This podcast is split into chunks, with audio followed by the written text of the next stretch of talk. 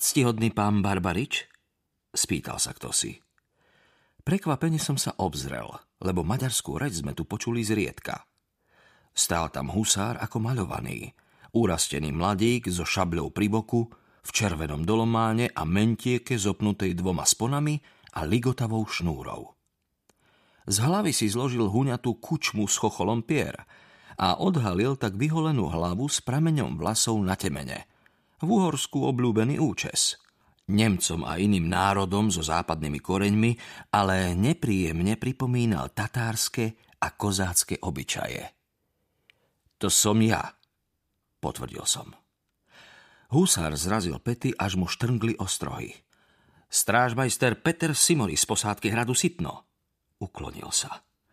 Je mi cťou, Domine Barbarič. Prinášam pozdravy od váženého kastelána Šimona Lučanského – Zároveň mám odovzdať jeho naliehavú prozbu o pomoc. Nečujne som si vzdychol. Stratený psík alebo krstené víno z hradnej pivnice? Možno zakotúľaný gombík pod lôžkom urodzenej pani Lučanskej. Sitno som ale predsa nikdy nenavštívil. Nahlas som sa však spýtal. V akej záležitosti? Simori podišiel o krok bližšie a stlmil hlas. Stratila sa panna Verona. Kastelánova mladšia dcéra. Zažmurkal som. V lete Kastelán zavítal do Štiavnice.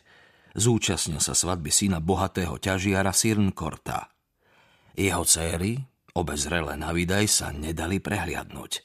Mladšia Verona bola pekne tvarovaná, vlasy mala tmavé, oči jasné, Líca jej pod priehrštiami lichôtok, ktorými sestry zasypali meskí gavalieri, zalieval rozkošný rumenec. Akože stratila? Nevrátila sa z prechádzky, alebo zmizla včera v noci? Jej sestra, slečná Agáta, ju zazrela výjsť zo spoločnej komnaty a odvtedy slečnú Veronu nikto nevidel. Takže sa stratila priamo z hradu? Spýtal sa Rotmajer. Ako vravíte? Nemusím dodávať, že na noc sa brány zamykajú a bdie pri nich hliadka. V súčasnej situácii, keď pohanská čvarga, to nám naozaj netreba vysvetľovať. Bránou teda nevyšla, to je isté. Nenašli sme ani žiadne otvorené okná, povrazy, rebríky či čosi podobné. Ešte v noci sme prehľadali celý hrad – Nazrali sme do každého kúta, do cisterny s vodou. Dokonca sme prehrabali seno v maštaliach a zrno v sípke. Nikde nič. Len čo sa ráno rozvidnelo, dali sme sa pátrať okolo hradu.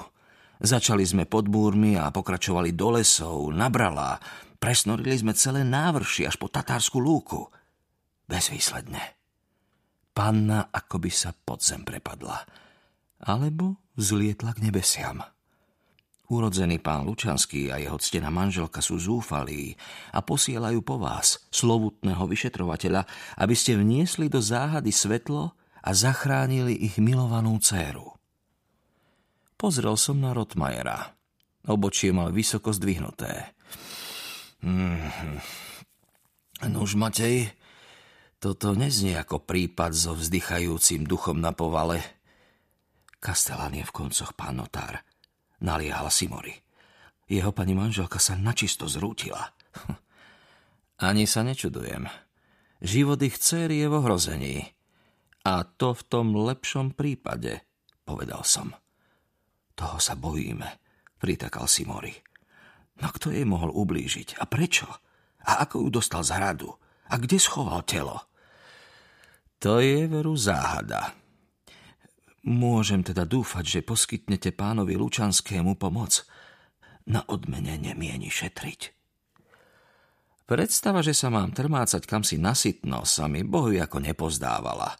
Ach, odmena, neodmena, ale v hrudi som nemal kus čierneho železa. Navyše som kde si vnútri zretelne cítil neodbitné svrbenie, ktoré prichádzalo na začiatku každého nového prípadu skutočného prípadu s naozajstným zločinom.